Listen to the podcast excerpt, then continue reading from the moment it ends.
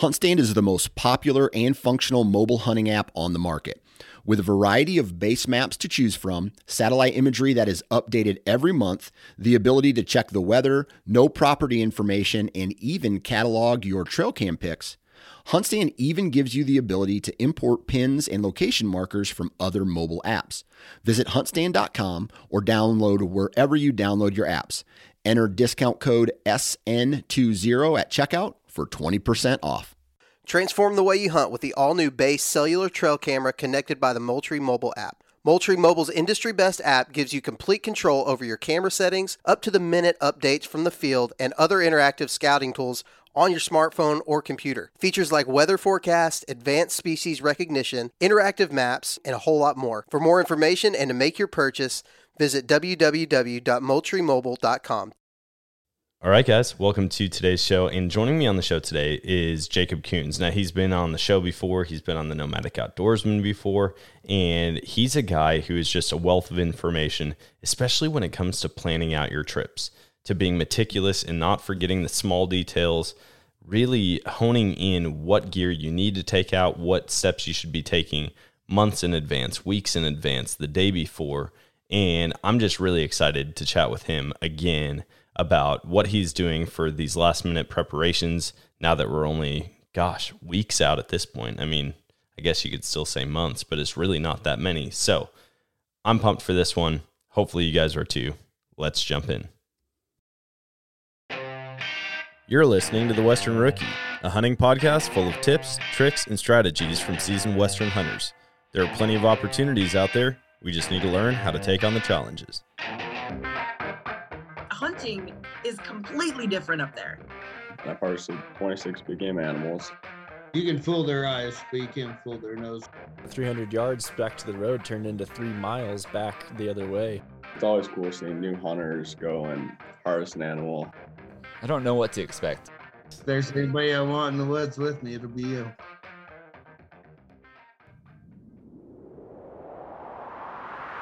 At this point in the year, we've all got a pretty good idea of where we're going to be hunting this fall. But now what? If you're anything like me, scouting just got moved to the top of your priority list. Luckily, Vortex has a wide variety of spotting scopes, tripods, and binoculars to get the job done right.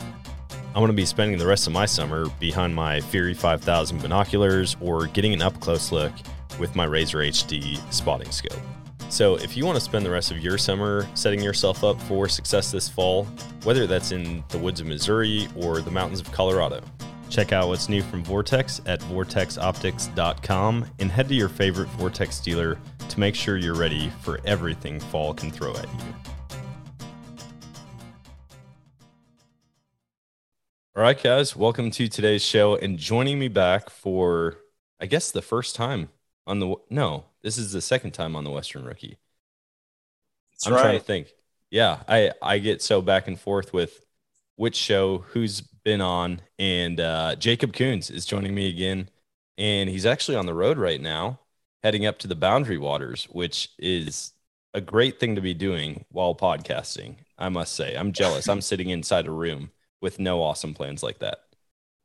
Yeah, you know, Dan, I um, I'm tra- I'm actually in Illinois right now, and I had done this sort of uh, impromptu trip, and uh, I'm traveling with an 80 pound kayak that may or may not be good for boundary water fishing and travel. Like everybody has a canoe, I'm going with a kayak. But hey, um, and you know what's interesting is I know on our, the last time we spoke, we talked a lot about the planning, you know, the objective and the planning and the systems that you have for a Western elk hunt and how important it is to to have those things. Because you know our time is so limited especially for those of us that are western rookies. I, I mean i guess I'm, I'm definitely a western rookie still but especially for those of us that are east of the mississippi we have such limited time. And uh, so i've been I, i've been doing a lot of that planning piece for this trip and a lot of research to understand what's the exact gear that i need. Because you know, you're I'll be I'll be on a kayak. It's you know, you're portaging from one lake to another. It's me and my son, and I, I if you if you pack all your fears, you're going to end up with 150 pounds of gear, and you're going to sink your kayak or whatever. And, uh, and so you really have to determine like what is absolutely necessary and, and, and what is maybe uh, a nice to, uh, nice to have, not a need to have. So it's been a lot of fun and, and hopefully this kayak doesn't fly off the, the top of the roof of my Subaru while, while we're, while we're talking, but it's been a lot of fun because, you know, I'm dialing in, you know, my water system. We've got the dehydrated meals and I'm trying to plan for whether we catch fish or not catch fish uh, because I'm not the best fisherman in the world. And I'm using my uh, my Kuiu pack that I've used for Western elk hunt. I'm using that for for most of our gear, and I've got my you know amazingly a lot of my gear for Western hunts is, you know having a sort of a, a sort of duplicitous in the sense that I've got my two man tent, we've got my Jetboil, we've got uh, all these other things that I might take on a Western hunt. We're going to be doing in the boundary waters up near the border of Canada. So should be a lot of fun, and uh, looks like the weather's going to cooperate. So fingers crossed. Yeah, that's awesome. What uh, what are you guys planning on fishing for? That's a great question. I, you know, I live in Kentucky, and I was raised on catching bluegill and crappie and, and largemouth bass, and so in the boundary waters, uh, walleye is is a is a big one, and trout, lake trout is a big one, and then they have these northerns, and they do have smallmouth bass, and of course they have sunfish as well. But I've really tried to do a little bit of research on on the pike and the walleye because yeah. that is really outside of my scope of uh, of, of experience. So I'm hoping that uh, what I've learned on YouTube and podcasts and all that stuff will help me help us catch a couple trout and a couple walleye. But um, we'll, catch just about anything that bites our bait. So nice. We're, we're, we're not we're not going to be too picky. I think. Well, man, that sounds like an awesome trip. I grew up pike and walleye fishing. I mean, that was our bread and butter. We didn't do a lot of pan fishing. We didn't do a lot of bass fishing. I mean, it was pike, walleye, and then muskie whenever we would get one to bite, but that that was few and far between. Um, I would say this time of year, we typically went with a a green glittery worm, uh, green glittery flat tail worm with an orange tail, trolling for for walleye. I mean, that was like it seemed like every year, mid early to midsummer, they just hit that nonstop, and so uh, we would do that. But really, pike and walleye will bite on almost anything you throw out there: leeches, night crawlers, spoons, poppers, you name it. I'm sure you'll catch a couple. So it's funny you mentioned those those combination of baits because I went to Cabela's and Academy and bought just droves or just uh, shelves of of gear like that because you know I'm like I want to make sure I have one of everything because you just you know how it is with fishing. You feel like you well what if they're not biting on this? What if they're biting on something that's red or something that's black or something that's green or pink? So I'm ready for anything. I mean if they if they find uh, you know that, that I could catch a shark, eh, eh, you know, up there. I, I could probably, uh, I probably have a bait for it. So nice. it's it, will be fun. Have you have you been to the Boundary Waters before, or is this trip number one? No, this is trip number one, and it, it's it's interesting because it reminds me of some of the first times that I, you know, the really the first time I went out west, where you know, this, I know on the other side I'm going to be different, and I know that sounds sort of like, like really like a weird statement, but like when you do something that's outside of your comfort zone, and eh, you know, and you're like, okay, I don't know how this is going to go, and it might be a little scary, and you know, if, you know, I, what if what happens if we capsize, and what happens if it gets windy? What happens if there's no campgrounds for us? And and I want to make sure my son is is comfortable and well fed. And so when you do something a little like that, and if, if any of your folks, any of your audience is going out west for the first time, I'm sure they have a lot of these fears like, okay, what if this happens? Or what if, you know, if they're hunting in grizzly country, how do I handle a bear? Yeah. You know, a bear situation.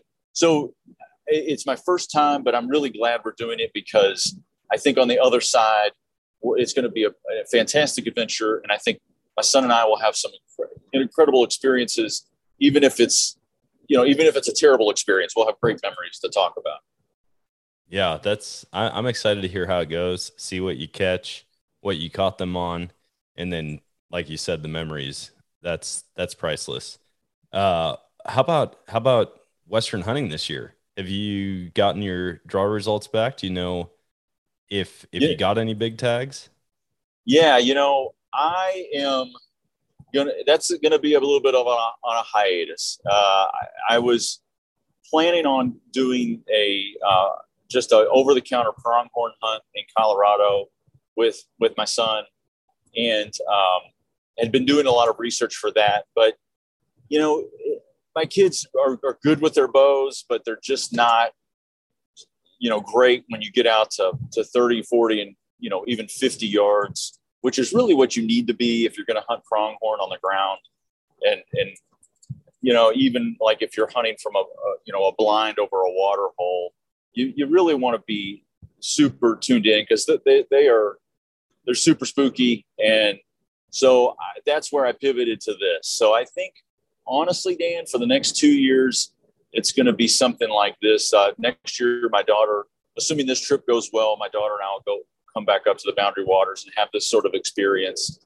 And then when I get into 2024, I think is where we'll get back to doing some Western hunts. And I've been, you know, I've been mapping out my points for every state for a long time.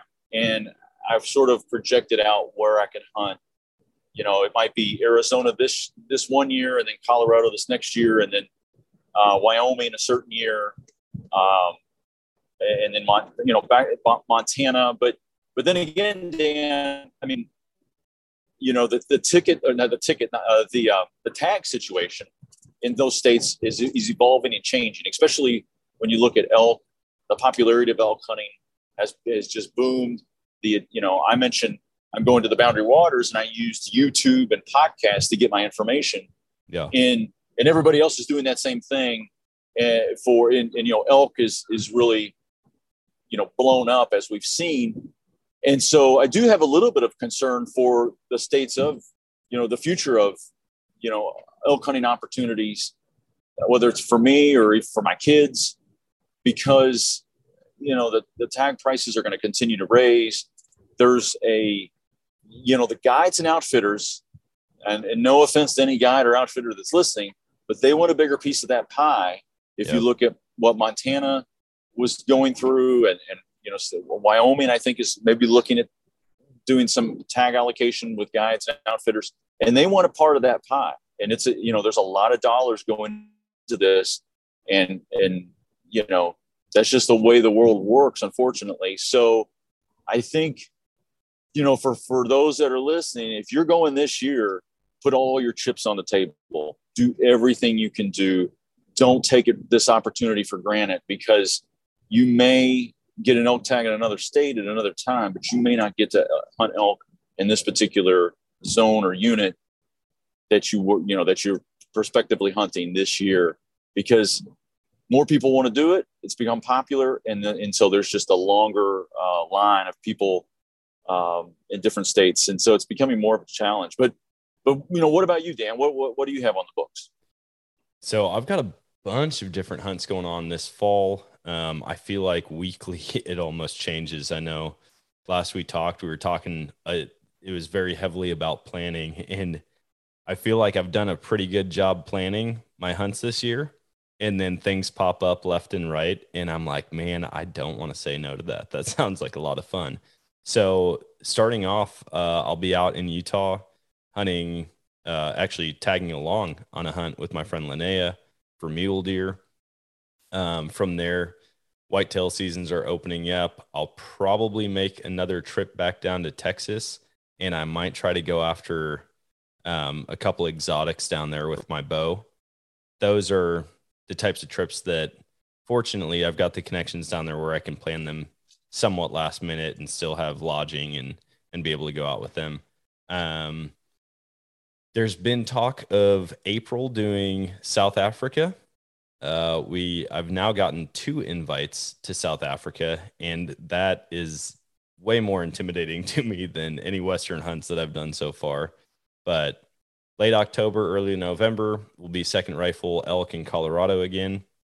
Uh, Mhm. I'll have my Wisconsin rifle season in late November, the week of Thanksgiving, and lots of waterfowl hunts. I just got draw results this morning, actually. So I went frog gigging last night, woke up after getting a couple hours of sleep, and on my phone, it I had an alert about the draw results that they were in for Missouri bear and uh, elk, both unsuccessful. So at this point, I don't think I'm waiting to find out on any other tags. Wait, that's not true. Maine moose. That's one more, and that one is probably going to be unsuccessful also. Well, I mean, hats off to you for put at least you know putting in for those things, and, and I mean, sounds like you're going to have an awesome season, uh, even if you whether you go to South Africa or not. Uh, the Texas thing sounds pretty amazing. The mule deer in Utah, that's I think that's going to be an awesome trip. Just to to your point, just to tag along on. Yeah, I know I'm going to be kicking myself already because I had the option to put in and uh where where she put in for it was very high draw results. I mean like a lot of people get it with 0 points. If you have 1 point, you're almost guaranteed to get it. And I was like, "You know what? This is her first hunt. I really want it to like really want to focus on her getting after an animal, having close encounters, doing awesome stalks, like letting her experience the full the full hunt. And I didn't want to take away from that by like going off on my own stock while, you know, she's pursuing something. And now Yeah. I'm like, man, we're going to be on the road full time at that point. We can be out there basically the entire season. And if she gets one early, I'm going to just be kicking myself for not getting a tag and trying to get one myself. But I'm I I can live with that. I can live with that choice at this point. Yeah, I mean, it, it, at least at the very least, you'll be able to take back some a lot of scouting intel. And, Yeah. uh, we we recently went on a family trip out to the Rocky Mountain National Park, and and I had and I even thought about packaging in some scouting for pronghorn because I like I had said, I thought we might go do that. We never did, but at the very you know when you do those sorts of things, like you get, you know, it creates um, efficiencies within your logistics, right? Like, so the next time, if you do ever draw that mule deer tag in that, that particular unit, I mean, you're going to be light years ahead of anybody else that, that would be new to that. Yeah. Yeah, I'm excited though. This will be this will be a first for me. I have not even been on an archery hunt out west. Everything has been rifle at this point. I haven't tagged along on any archery or anything. So um, I'm excited to learn. Uh, I've got some good friends out in that area, Nevada, Utah. They hunt both states quite a bit, and so they're they're sending me information constantly. Um, hopefully, they're going to give us some details on some big bucks that they've seen out there that we can go after. Um, but one thing that I am really excited about is getting this motorhome because I we've been bouncing around from place to place for a while, put an offer in. We're under contract on 10 acres here. Now it doesn't look like that's going to happen. Um, so life has been changing, but I'm excited to have the motorhome and have all of my gear like set up in storage for my waterfowl hunts, for my fishing trips, for fly fishing, for for big game hunting, and just have it all finally organized because it's been chaos lately, bouncing around from place to place. Oh, I bet that's awesome. That that'll be that'll be really cool adventure for you and your family. I look forward to hearing more about that when you guys, uh, you know, start down that road with the, with the camper and everything. Yeah. Um, what I know last we had talked, you were publishing a couple different things, and one of them was the basically I I don't know the official title of this actually, but it was basically the a wedding guide for Western hunting. Yeah, you know, when we spoke last time, and I would encourage anybody that's listening to, to, to go back to that episode um, when you and I spoke, and and at that particular point in time, it was it was like, okay, elk season is six months from now. So, what are the things that we need to be thinking of? Because back then, and it might have been January or February, it was like, what is, you know, six months can fly by for one because of turkey season and shed season and and you know fishing trips or or vacations you know with your family and all that stuff. And so six months can fly by. So what can we do now? Because we were you know back on that previous episode we were talking about a hypothetical if you and i are going to hunt elk in colorado in an otc area. And you know some of the things that we had talked about were uh, what is the objective? You know what is your objective and what's my objective? We both have tags and how does that coalesce or does it coalesce? And and and even within that those that have been in, in the business world at any point for any amount of time you've always heard about smart objectives. Like is it uh, specific? Is it measurable? Is it attainable? Is it realistic? Is it time bound and so you had said hey you know you should consider putting a wedding planner together for those that are moving, you know, that are going to go on a Western elk hunt. And, and, and I and I did that, and I put some some real thought around it, and so I put together the, the Western elk hunt uh, planner. It's on Amazon.com, and and and what it does is it walks through some of those steps because, again, as you know, not to re not to redo that conversation, but if my objective is to you know, shoot an elk, and, and let's just use some of the smart acronym, you know, specific. I want to shoot an elk at 55 yards or in with my compound bow. Um, you know, I have to ask myself, you know, can I do that? Am I, am I really, is my real effective range only 35 yards or 40 yards?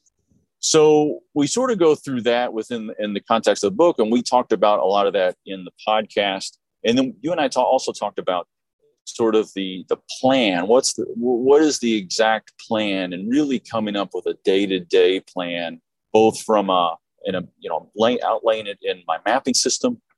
Uh, you know I, I plan on hiking five miles on day one or 10 miles on day one. And these are the entry points. And then also putting that on a spreadsheet so that you really can know exactly what your plan is on a day-to-day basis. You're not sort of coming up with things out of thin air and that you have alternate plans.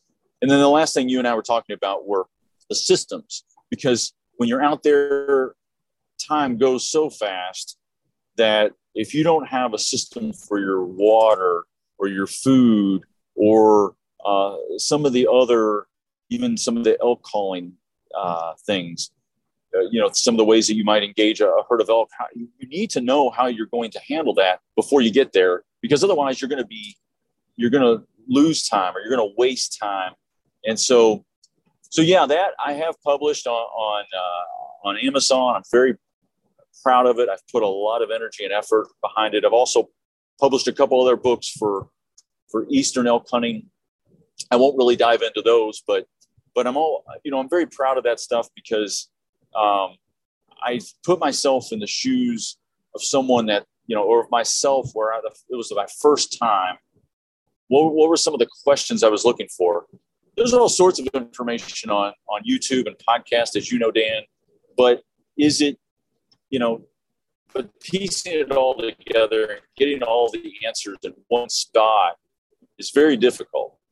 So, so that's really was the impetus behind the hunt planner to really help someone come up with a laser focus around their hunt so that they can maximize their time when they're when they're out in a western state. Yeah, I mean, that's going to be a great resource for anybody. I mean, to to have those checklists, to have those things in place where you know exactly what you're doing before you get there. You know when plan A fails, what you're going to go to as a backup, where you're planning on camping. Yeah. I mean, that was one thing that I know we had talked about uh, last time was what do you do if on day one you get out there and you realize there's so many hunters in your your spot that you wanted to hunt and you don't have a backup like you're in trouble. If you don't have a place to go on day two or day three or day four or day five you might have a miserable hunt and that's going to be an expensive trip that might ruin you for wanting to go out in future trips. One thing when i first started elk hunting i was fortunate to be going out with guys who were seasoned. They had hunted this unit for years and years. I mean they had picked this place apart really figured the elk out there. And so going out there, I mean, I was flying blind. I was just trying to learn as much as I could from them beforehand.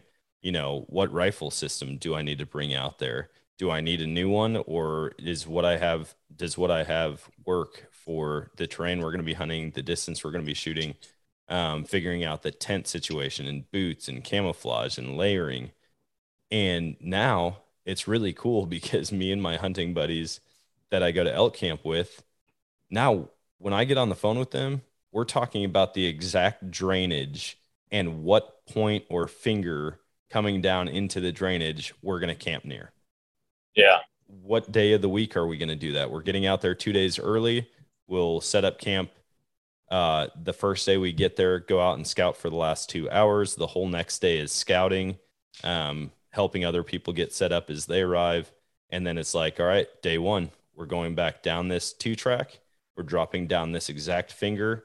We're setting up camp there and and we're hunting from there. And so I love the idea of the plan and the backup plan and knowing exactly what you're doing so that it's not the last minute scramble when you're actually meeting up maybe for the first time seeing those buddies in a long time or on the drive out to a spot saying hey so where do you plan on hunting day one uh, that's unnerving to me now and i think what you've done there and i think that this is what your listeners should be doing you know is it's the mental it's now a pivot into the mental and the tactical prep.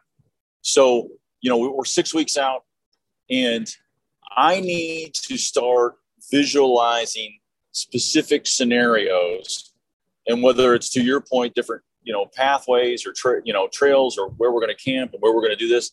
But I need to, and I, I remember, you know, a number of years ago when I was, I was hunting uh, pronghorn and there, was a nice buck, and it there was he was he had a harem of of uh, I guess does uh, with him, and uh, and they had sort of shifted off into an area on another side of a ridge, and I was able. It allowed me to sort of come in behind them, and they bedded down on the opposite side of a ridge. But I and and but I had this was my first time hunting pronghorn, and I had sort of envisioned one scenario. Like I envisioned one scenario of how this was going to play out. I had a decoy. I was going to pop up that decoy, and that that buck was going to charge the decoy, and I was going to sling an arrow in him. And the truth is, Dan, is that I wasn't prepared for all the other scenarios.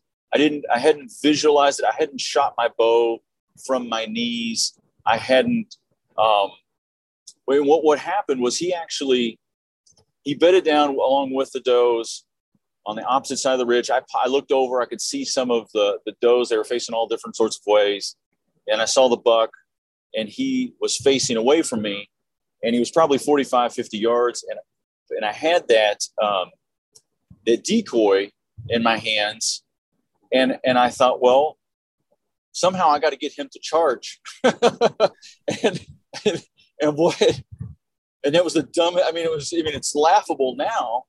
And it's like no you dummy. You grab your bow and you stand up and you put an arrow in it.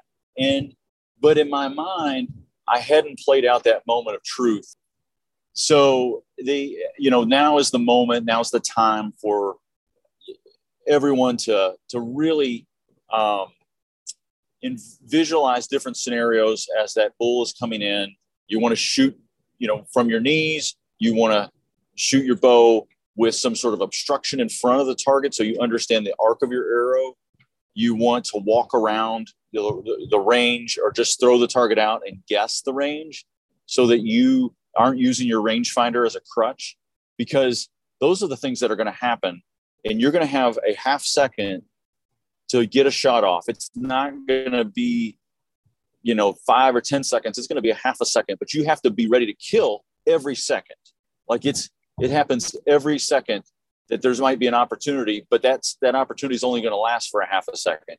And yeah. so I think that's where that, that mental, this is where that mental prep comes into play so that when you get the moment of truth, you don't be like, oh, wow, this is really happening. Oh, wow, that, that just happened. You don't want to to be surprised. You know, when you and I, uh, Dan, were playing out on the last podcast about the 90% elk hunter versus the 10 percenter, the 10 percenter has prepared in such a way that they are expecting success. Yep. They they are not um, they are not surprised by it. And so again, this is that opportunity where you, that you prepared so much that when that elk, that bull elk comes in, you're not like, oh my gosh, that's amazing. You're like, yeah, this is happening, and I've planned it this way, and, and this is a dead a dead bull. You know, it's it's the really it's a really fine line, but it all all that confidence and all that prep is so critical right now that um, you know for those that are going to have that opportunity to hunt out west, it's you really got to hone it in so you don't miss miss that opportunity. Yeah, and I mean, I love the I love the mental space aspect of it. Like just getting it in your head that I'm going out there and I'm going to make this happen. Because I think in addition to having all of the different scenarios running through your head, being prepared for shooting from your knees over a branch, you know, having to having to stalk around a tree and you know, estimate the range instead of using your rangefinder. I think in addition to all of that, when you are expecting success, you're just more tuned in. You're you're more focused. You're more aware of your surroundings. Like you said, you're not surprised when all of a sudden elk shows up and you didn't know there was one there because you're expecting it. And I find myself doing that in the deer woods all the time yeah. sitting in my tree stand and I'm visualizing, okay, like this is what's going to happen. If a buck walks, hops over the fence line to my left and steps out into the bean field, I know that that plant right there or that tree, if he crosses there, is at 32 yards. Or if it's coming straight on at me, the wind's blowing left to right for me. So he's going to have to be to my right directly down the fence line or he's not going to win me and I'll I'll be able to get away with some movement.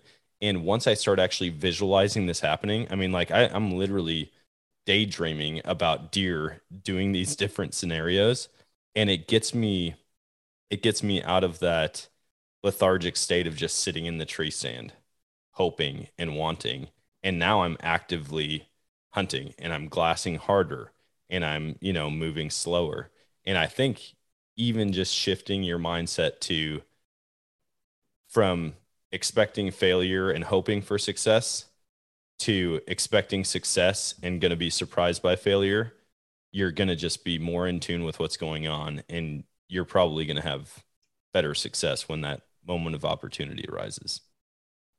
Yeah, I mean it, it's um, you know, we all have, we all remember, maybe remember the first time we um, we saw a buck when we were in a tree stand when we were younger, and it was a surprise. It was like, oh my gosh, this is a, I, I can they're see real. It, they're real, and it's a ghost. And and what do I do? Oh, I'll never forget. I grunted uh, a buck in when I was like uh, maybe 14, and he came charging in, and I was totally unprepared.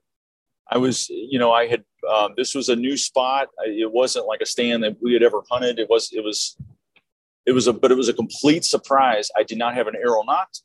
He came in, I, he presented a great shot, and then he left, and I never got a shot off, and I never, you know, and, and so if you can remember those experiences, you know, those that are listening, like that, going to happen. But the other piece of it is that you you've never been to this area before and you're constantly covering ground. And there's yep. the window the windows of opportunity are shifting with every time you take a step.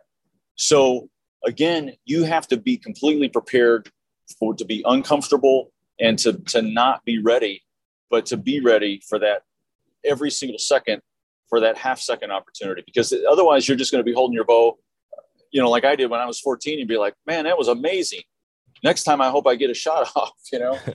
So so I think you know really that that's where it's that that's the biggest opportunity. You know, as we pivot from you know objective and planning and systems is like that mental prep and like we, we talked about sort of that shooting you know i think the other piece is is some of the, the tactical prep it's it's sort of the you know, looking at, um, I'll give you an example. Um, we know any type of research will tell you that, like Montana, for example, they're having a very wet year. Um, have you seen what's going on with in uh, in Yellowstone, Dan? Oh yeah, it's unbelievable. Yeah. So, so really, you know, from from that standpoint, we know that um, you know cows are you know attracted to the best food, and the bulls are attracted to the cows.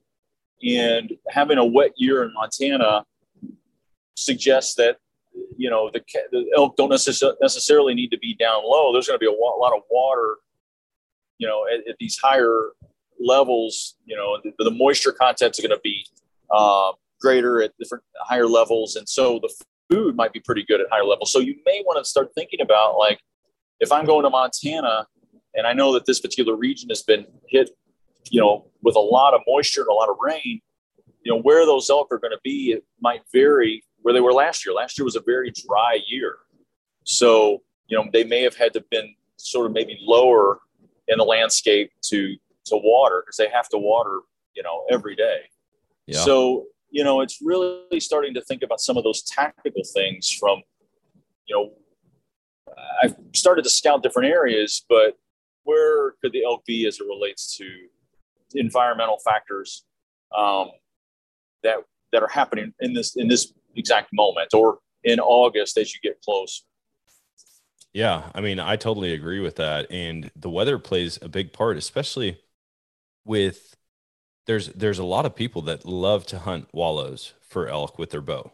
You know, yeah. they're checking wallows. Well, in a year like this in Montana, maybe in the past there was like one or two really good wallows that you were used to going and checking and that was like where you put all your cards. Uh w- were those. Well, now there might be wallows all over the place, all over. You know, every mountainside's going to have them with the amount of rain they're getting. It's insane. Yeah. And so now instead of just sitting over this one watering hole or this spot that you're used to seeing elk, you you need to have those backup plans and say, "Hey, I need to be more mobile. I can't just do a hang and hunt set over this one watering hole or and and that plays into all animals. I mean, every animal needs water. And so if you're going out west, playing the water is always something that you need to have in mind, even if it's not your number one priority.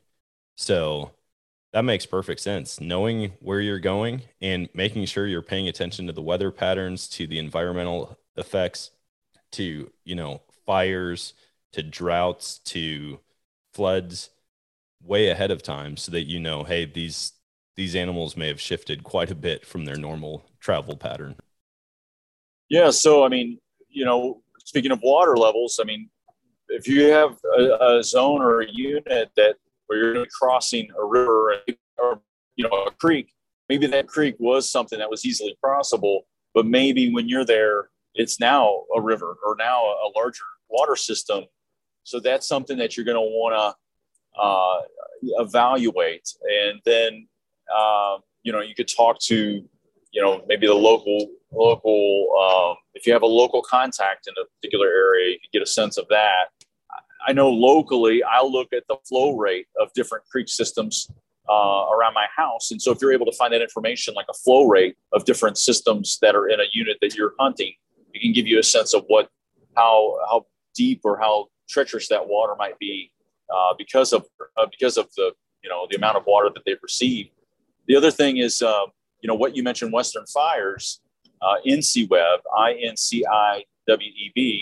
is a website that tracks Western fires, and it's something that you can use as a tool to see if uh, if your unit or zone is under under threat of a Western fire, especially as you get into you know late July and, and August. Uh, you, obviously, as you get closer to that your hunt date. Yeah, that I mean, that's something being from the Midwest, I just never thought about. Like wildfires were not something, especially in Wisconsin growing up. We just I don't remember ever hearing about them. And so to be going out there and hearing not only for the year that you're going out and hunting, having to avoid certain units, um, but also using that to your advantage for future years. There's a lot of people who swear by hunting burns two years after the burn. Or Yeah. if you're into shed hunting, going and finding uh, mule deer and elk sheds in a burn area and they glow like they're on like a glow stick, you know. Um, you can you can use all like all information is valuable and you can use it to your advantage even though it might be bad information bad information at the right time is going to save you a lot of hard work down the road if you find out hey we can't be hunting this unit. We can't cross that creek or that river because now it's at flood level and we can't get in there. Even though it's bad news for you knowing it at the right time is going to could potentially save your hunt or at least save a full day or two on your hunt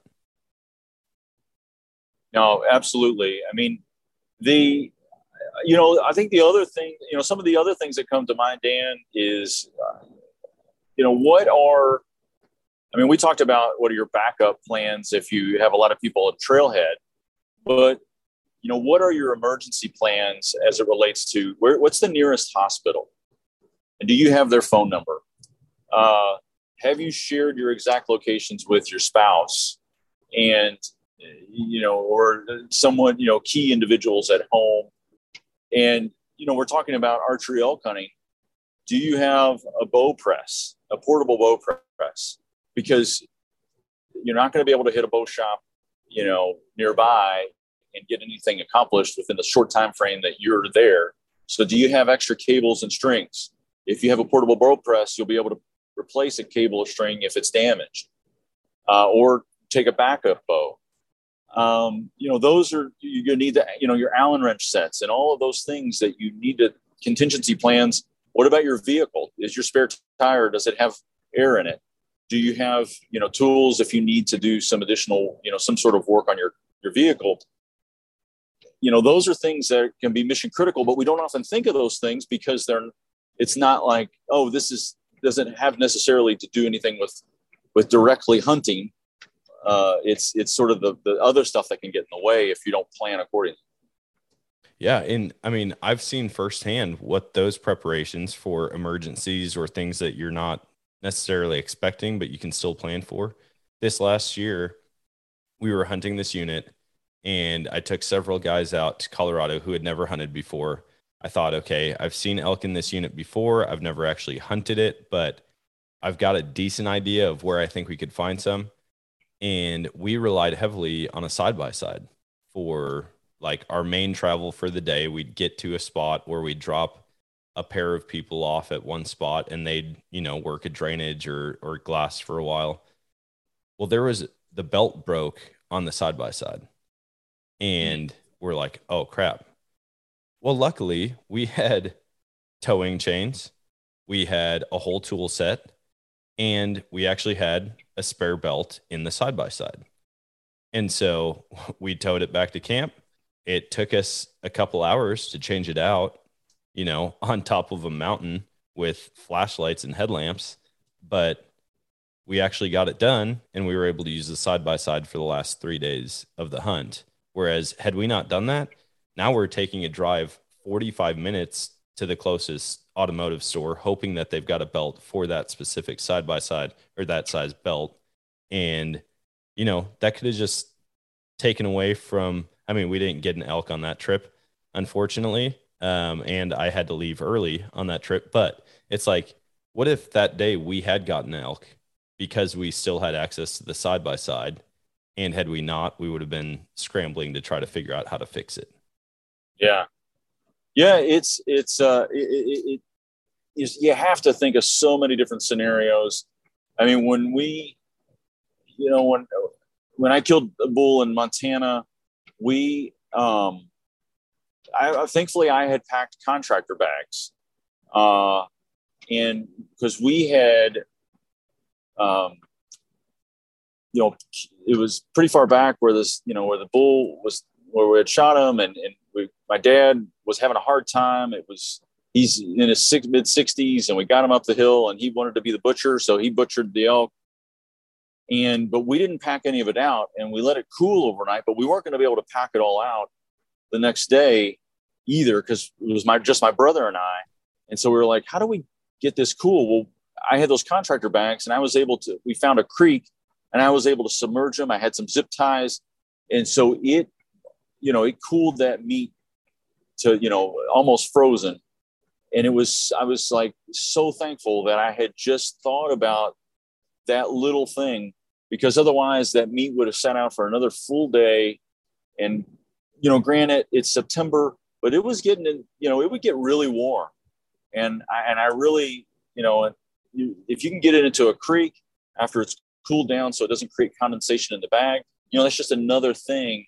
And so to your point, like, you know, with your, your side by side, you know, scenario, like if you think about all those different things that can happen, uh, it, it can really ensure that you have a great trip and, and, and you can sort of focus on the hunt and not uh, be like, crap, I got to spend, you know, a day and a half you know trying to to find something to fix you, you know the side by side or i've got some spoiled meat because i didn't think of you know a scenario where i'd have to you know use a creek to you know to keep the meat cool or whatever so you know so the, the cool thing is dan is when our we had our first podcast a couple months ago you know you were the 10 percenter and i was the 90 percenter i just wanted to go with you know steak and beer and just have a good have a good time. And you were like, Jacob, you know, that's not how this is going to go. We gotta we gotta hunt like a ten percenter. So you've converted me, Dan. So I appreciate that because I I am you know looking forward to our hypothetical Colorado elk hunt uh, with a with a bow. Hey man, I I love going and having a good time in the outdoors with my buddies, but even more than that, I love going and having a great time. And yeah. that means doing all those same things but after you've spent the day packing out an elk or a mule deer or bear or mountain lion or antelope or whatever that looks like, like the camaraderie, the having fun is amazing. But my wife would be a lot less likely to say, Hey, yeah, go ahead, go on another trip, go on another trip. If all I was doing is going and drinking and having a barbecue out of state for nine days with my buddies. Amen to that. I, I I'm in sales, and one there's a phrase that says a sale doesn't have or a relationship doesn't begin until a sale is made. And so, and, and what that means is a lot of people go into sales and they think, oh, well, I'll just, you know, be super nice and funny and, you know, and then, and that's how I'll generate sales. And it's just not really how it works. I mean, you really, um, there's no relationship until I get someone to sign the line that is dotted. Yeah. And then there's and then there's a relationship. And because but sometimes people flip it.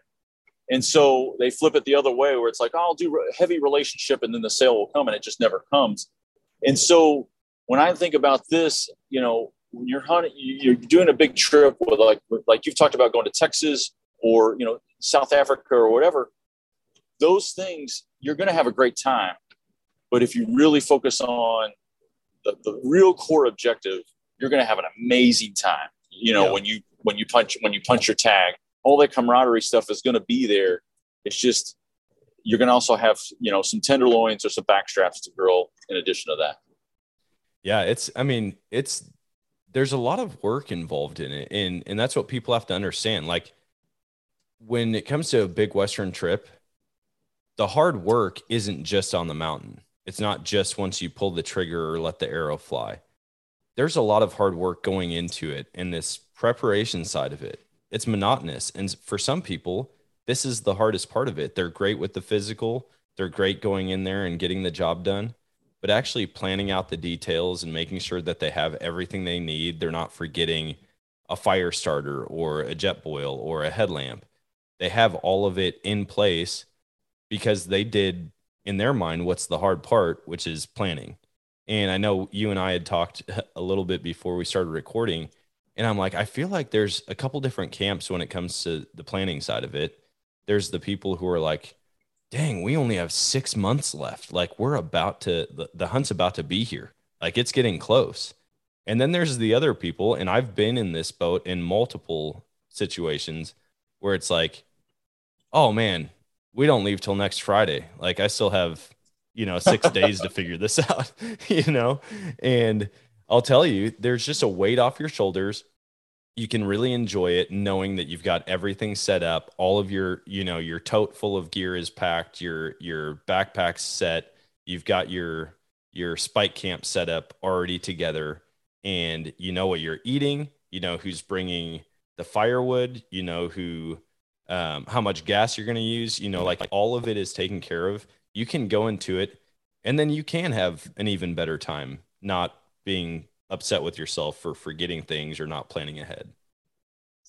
Yeah, and and, and for those that are still listening, you know, I, I have made the week of July 25th through the 29th, the Western Elk Hunt Planner that I've put together on Amazon is going to be free. So for for anybody that's listening to this, if you wait, you know, put that on your calendar, and you feel like, hey, I'm not a great planner, something like this would be helpful. Then it's free, um, uh, you know, th- that week, and uh, you know, download it and give me some feedback. You know, let me know what you, what's what's missing, what I could add to it. Uh, you know, if it if it's garbage or whatever, I'm open to any and all feedback. But because I, I I tend to be, like you said, the guy that's like, oh my gosh, we only have six months. Um, as you can tell, you know, I'm constantly trying to plan for all the other alternatives because, I, again, you know, time is so precious. It's the one thing that no matter how, you know, no one can give you back any time. You know, for those that are maybe not great planners, you know, I, I tend to be on the, the, the, the spectrum of you know, I only have one year to plan or I only have six months, so I tend to overplan.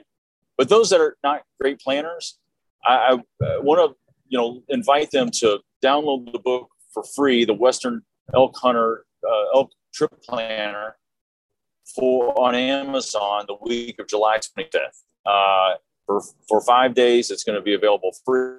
So hopefully those that are interested can check out the book, download it, and uh, give me some feedback. What you think? If you like it, you don't like it. If there's any anything I can add to it, I appreciate any and all feedback. Nice, man. That's that's super awesome.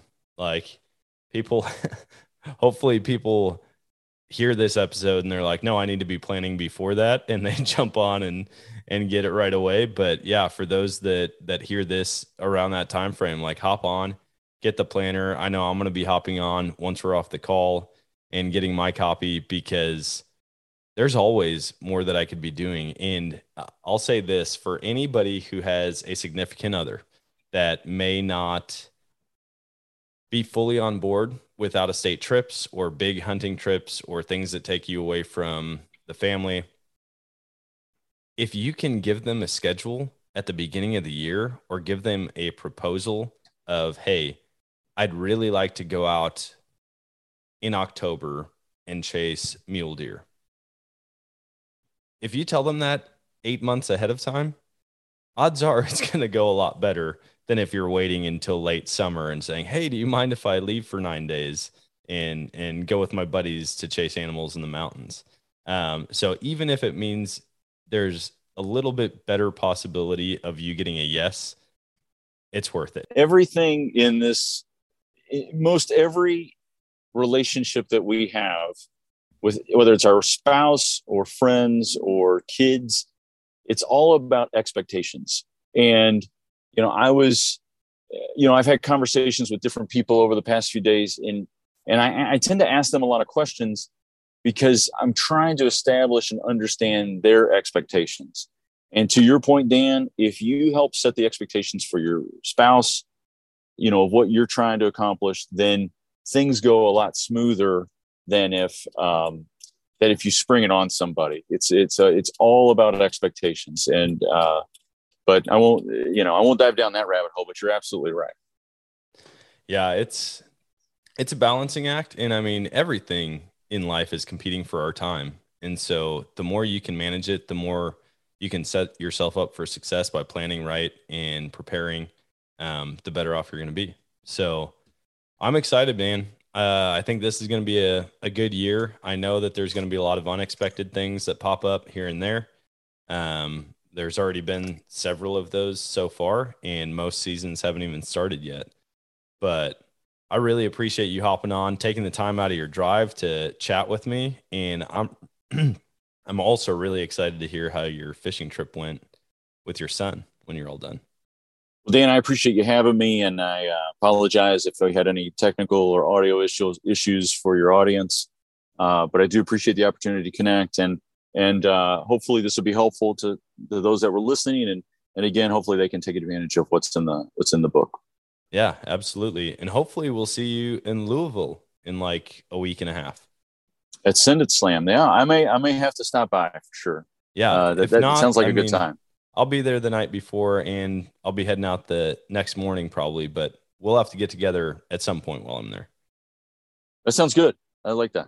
All right, man. Drive safe and let me know how it goes. Will do. Thanks, and Dan. And that is going to wrap it up for today's show. I hope you guys enjoyed that one. It's always a good time chatting with Jacob, and best of luck on his fishing trip with his son. I'm excited to see how that goes and to hear all the stories and get the pictures.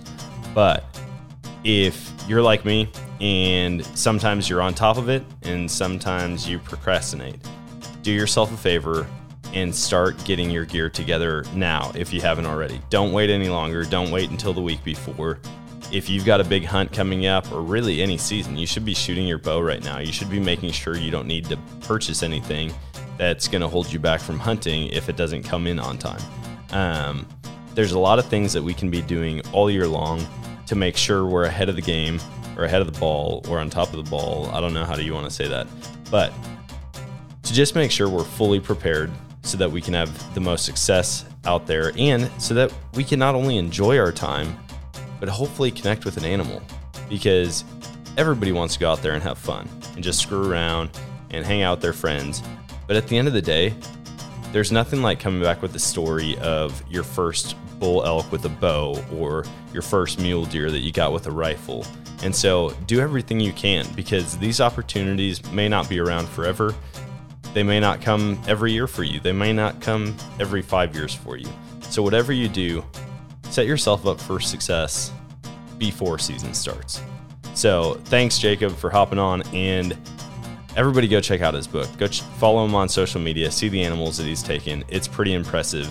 And until next time, get out there and chase a new adventure.